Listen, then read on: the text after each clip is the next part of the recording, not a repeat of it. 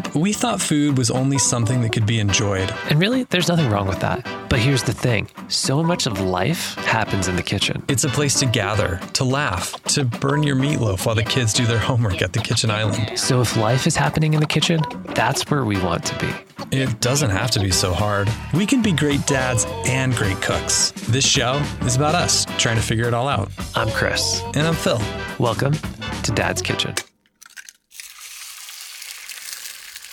We all, we all need a, a little uh, encouragement in our lives, Phil. I think so, which is why I have you. We all need a seven year old telling us that we're funny. I mean, speaking of the seven year old, though, Yes. she's been really helpful in the grocery store lately. Like, and she's even taking the initiative with it. And I'm just so happy. Like, it makes me so happy. I'm so proud of her. Uh, but we were in the produce section. And I had on my list avocados, which also super cute. She she makes her own lists of things, but she prefers to draw them out. And so, I mean, obviously, like you know, she's she's learning how to read and write at her age, but she is really into art. And so, anything on the list, she'll draw. And so she drew some avocados because some avocados were on the list, and it like actually turned out pretty well. Like she's quite the budding artist, I might say. But she's she's been pretty helpful, and she asked if she could go get the avocados, and I said sure. And everybody knows like when you're getting avocados, you've got to be relatively mindful of what they're like before you They're one of those get them. particular items. Yeah. You know, if you're if you're making guacamole that day, you've got to have a ripe avocado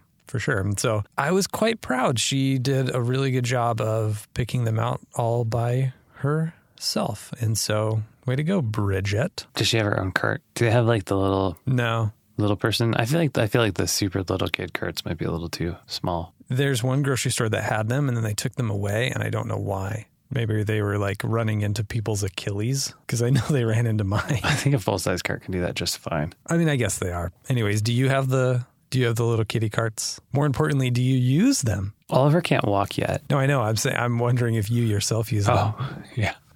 Yeah, sometimes. Yeah. That's adorable. Well, Phil, congratulations on Bridget's accomplishments. Sounds like you taught her how to pick out produce fairly well. Well, I didn't think I did because I mean, all right, let's be honest, Chris, I'm not good at this. I I wasn't the one to teach her. Ashley probably was, and then that inspired me to want to do an entire episode on how to pick out produce, mostly because I wanted to catch up to my kid and, you know, be on the same playing field as as her achievements. That's something to aspire to. And then, of course, you so eloquently mentioned how to pick out cauliflower in our cauliflower episode, and it really inspired me. And then I'm like, all right, I shouldn't just catch up to my kid. I should also catch up to my co host. So here we are. Let's talk about produce. Yeah, no, I think it's great because uh, honestly, that's one of those things that when we were talking about starting the podcast, I didn't really feel 100% comfortable with was, you know, how to pick stuff out in the grocery store, even like how to navigate the grocery store to some extent. Yeah, I don't know. It's just not stuff that like you're taught growing up. So, like as an adult guy, it might be pretty foreign. Sure. So, yeah, definitely a skill to learn. And I think it's a tough one to learn. It's an important one to learn, but it can be a little bit daunting when picking out produce because you can either look at it in terms of this is ripe and this is not ripe, and then memorizing those and what all of those variables are, Yeah. or you can maybe try to learn the why behind it and why things ripen. And I and I think that's the place that I kind of want to start, and and hopefully it kind of Yeah. like you know launches us into at least one percent better than where we were before, which isn't that difficult to do, to be honest. I think all that sounds great, Phil. I'd love to be 1% better. It's super lame, but uh, To being 1% better, Christopher, there is kind of like three main indicators on why or how you can tell if a fruit or vegetable is ripe. And I think like mostly I, I kind of want to stick with the fruits because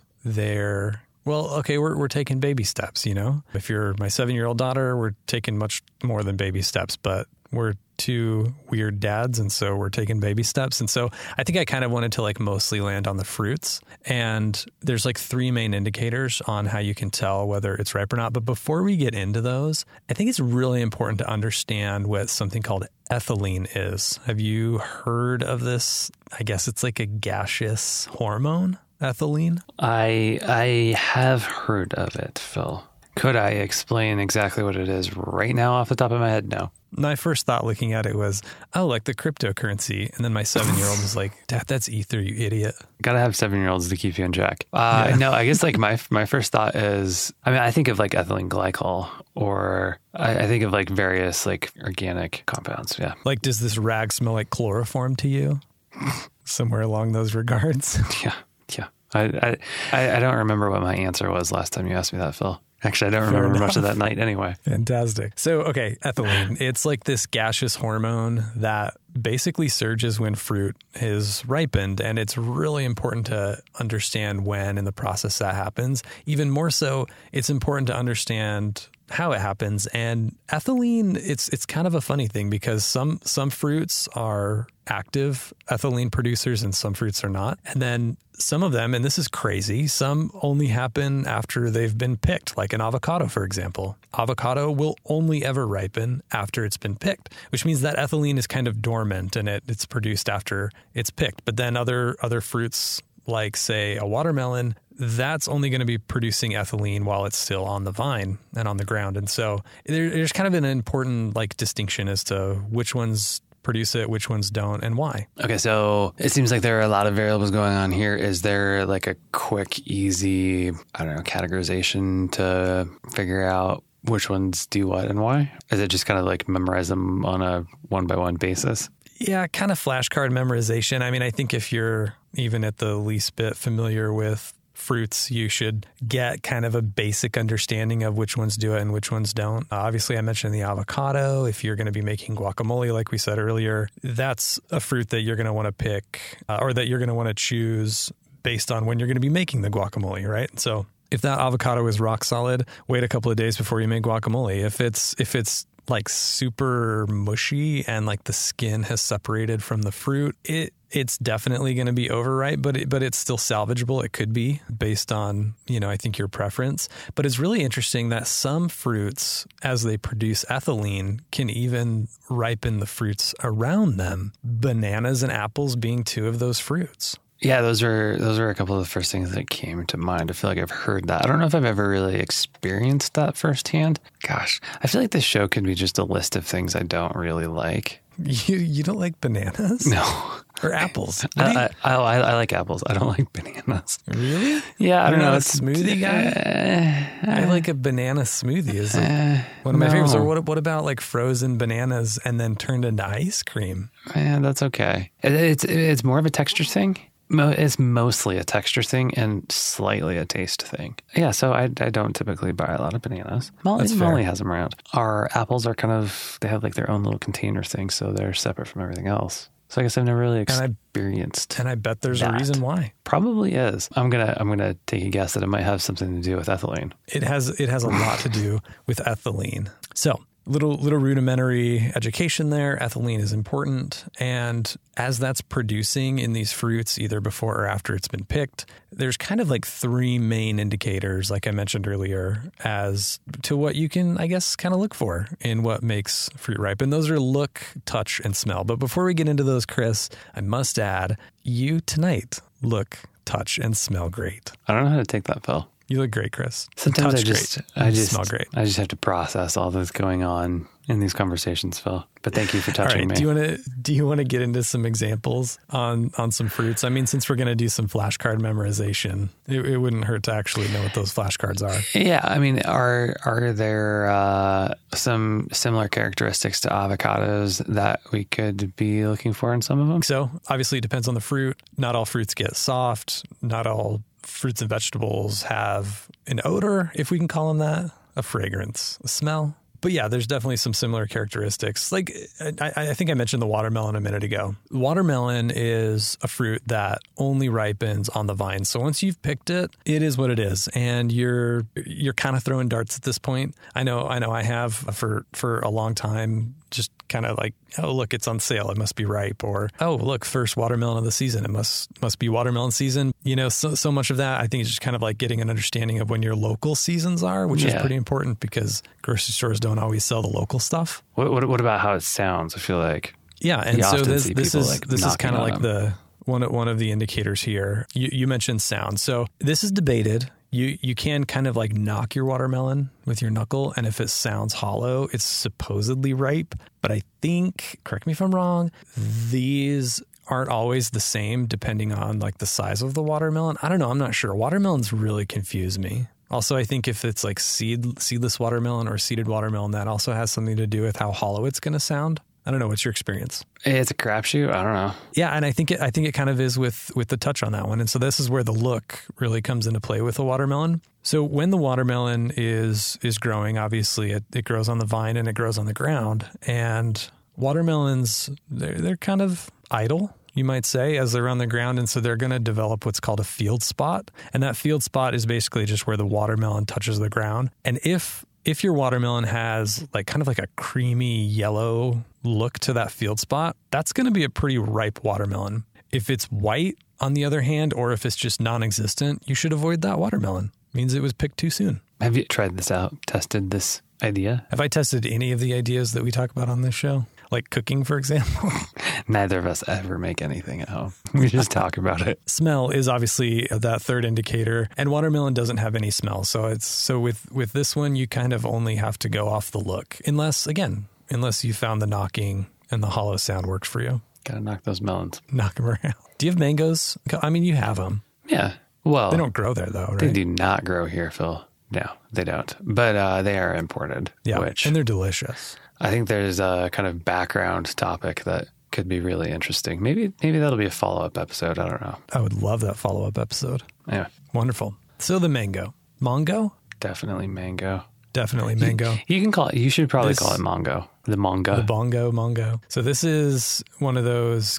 Conversely to the watermelon, is one that actually ripens after it's picked. So this is why, like, oftentimes you'll have green mangoes, and then you'll have the other colors of mangoes, which can be red, yellow, orange, I guess. But green is definitely like not ready to go. So pick it, take it home, maybe wrap it in a in a swaddle, and let it cook for a little bit longer. And that's gonna that's going to be a pretty good mango. But then you can also you can touch it if it, if it's firm and it gives way, it's probably ready to go. And it's also going to have a smell to it, Chris. And it's it's going to be sweet and fragrant, just like you. Um, but mostly that's only near the stem. So kind of learn where the stem is. And I'll let you go smell your mango's stem and see. we made some sticky rice the other day. And it called for some mangoes, and they were not in season. Or if they were, I just couldn't find any that were ripe. And I bought them the day that I made the sticky rice. It still turned out great because it had like a cup of sugar in it, and um, yeah, it was it was delicious. That's like my mango.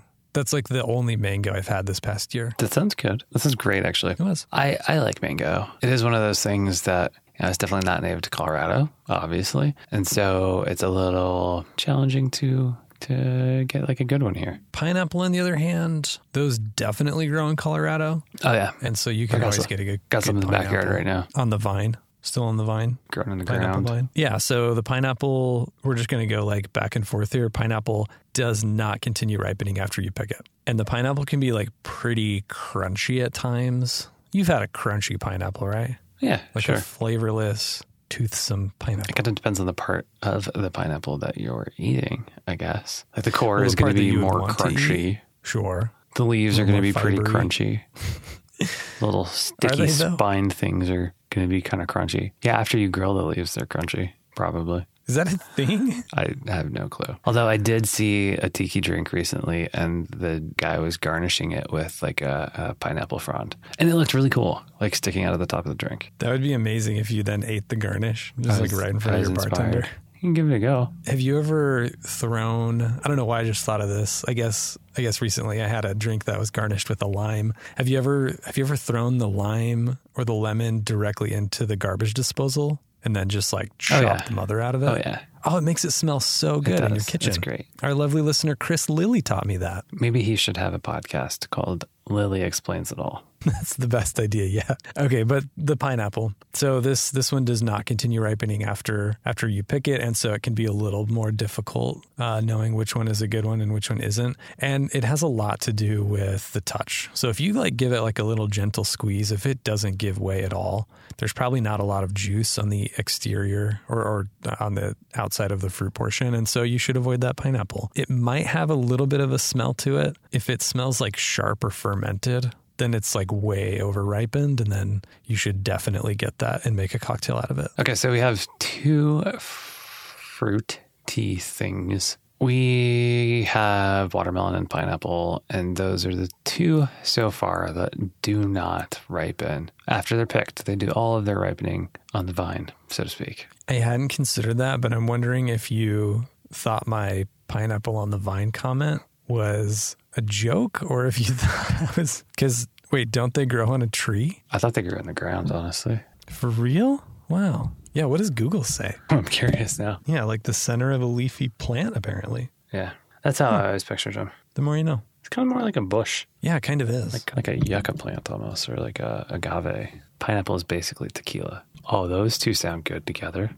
yeah, they do. Phil, one of the reasons I wish that we didn't live so far apart, I made a an Oaxacan old fashioned. Hmm. Amazing, so good. I don't know what that is, but I would have it. It might not be an equal split. It's it's a tequila and mezcal old fashioned with like chocolate bitters, and it doesn't taste like tequila. It's amazing. It's wonderful. Oh, I'm legit making that right after we get off this record. It's super good. Well, maybe I'll send you a recipe. Anyway, I love you. You're the best bartender. Okay, so there's a few more that I don't know if I want to like list all of these because I don't want to get necessarily too factual with them, but I thought it was kind of important to know that obviously, like we mentioned, the mangoes and the apples, those are going to continue to ripen. But did you know that so will blueberries, which is one of the only berries that continues No. to ripen after you pick it? Yeah. Yeah, I guess that makes sense. I feel like I've I've had a batch of blueberries where initially it was like kind of firm and a little hard, and then they soften out over time. Yeah. I was really surprised to learn that one because, you know, I've bought a batch of berries and been like really disappointed and like, okay, we'll often do like a medley for breakfast. This is like a pretty common Saturday morning breakfast for us. Where we'll just do like strawberry, blackberry, raspberry, blueberry, and then banana. We'll chop it all up and that's that's our breakfast. And so I've been like really disappointed with the blueberries. And then, like you're saying, a couple of days later, we do it again with the same batch of fruit and it's like suddenly delicious. Yeah. And I thought like, did did did I just like have a weird taste bud that morning? Probably, actually. I mean, I wouldn't put it past you. But here's a question, Phil. Does this ripening after versus like as soon as it's off of its mother plant, it stopping, does that affect the shelf life of produce? Do things that continue to ripen Oh, go don't quicker than things that don't? I'm not. Wait, okay. Ask me the question again. Okay, so say say you get a pineapple. Eventually it's going to go bad, right? Yeah, even though it's not continuing to ripe, yes, it's still going to go bad. I guess my question is, does it have a longer shelf life? Does it does it last longer than Oh, say I get the question. like that avocado or that apple? And is is the fact that it is no longer ripening once it's picked like a contributing factor to that? I wonder. I don't know if it's like one to one across the board and like strictly based on empirical data.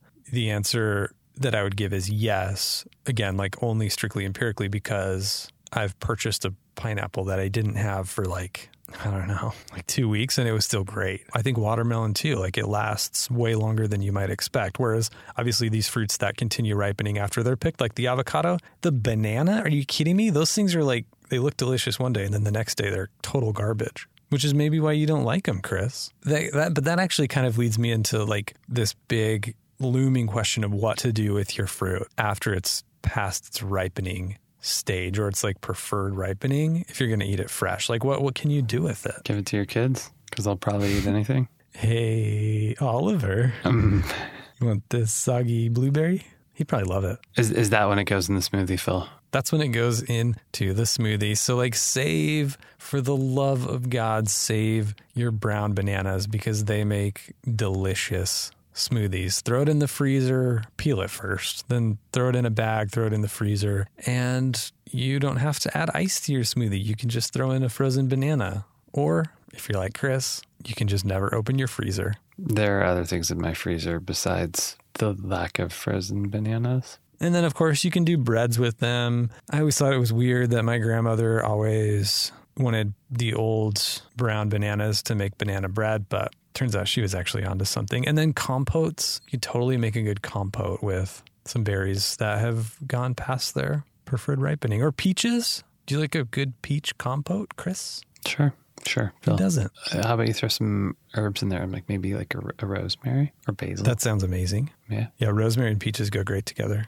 Okay. What do you do if you need to speed up the ripening? Uh, get some patience. Ben Time. That's a guy now. His name is Benjamin Time. Stupid joke. Absolutely terrible. Yeah, there actually is something you can do, and it goes back to this ethylene concept. Let's say you've Take it in a container with some apples. Or yeah, well, you bought you you know you buy some avocados. You got to make guacamole tomorrow night. You know they're not going to be ready. Throw it in a paper bag or seal it in some sort of container, along with a fruit that produces a lot of ethylene after it's picked, like the banana or the apple. Hey, do you think do you think our brown sugar episode has anything to do with that? Is it the ethylene that's actually declumping that brown sugar? No, it's the That's moisture. fat no. It's the moisture. we we went over this, Phil. It was pretty I simple. know. It didn't take very long because it was a quick tip. Okay, I have a surprise for you. I um I cannot contain myself. We got some listener mail, and I thought we should read it. Did we? Yeah. Okay, So well that's a fun this- that's a fun surprise. Yeah. So this comes from a longtime listener, Catherine from Phoenix, sent us a little message. And she said that what she likes to do is to mix and mash a lot of staples together. And I'm just reading this verbatim, i.e., purchase a rainbow of veggies, basic proteins of fish, chicken, and beef. Classic starches of egg noodles, pasta, potatoes, basic herbs of cumin, oregano, basil, yellow curry, garlic, bay leaves, and from all of that, you can easily make stew, stir fry, fajitas, curry, casseroles, etc., etc. by the staple foods. So I thought that was kind of sweet. Thanks, Catherine. That's definitely a great way to not overwhelm yourself. I have found. I feel like that could honestly like turn into its own episode or its own I- I quick it tip or something. Because I'll know the kind of standard stuff that we have, and it just makes it a whole lot easier to try and land on a dish. Rainbow cooking, it's the answer. I mean, it's June, right? We got lots of rainbows going on right now. So thank you so much, Catherine, for reaching out. And we would love to read some more listener mail on the air. And you can send us an email at hello at dadskitchenco.com and we'll read your listener mail and we'll talk about how amazing you are, like Catherine.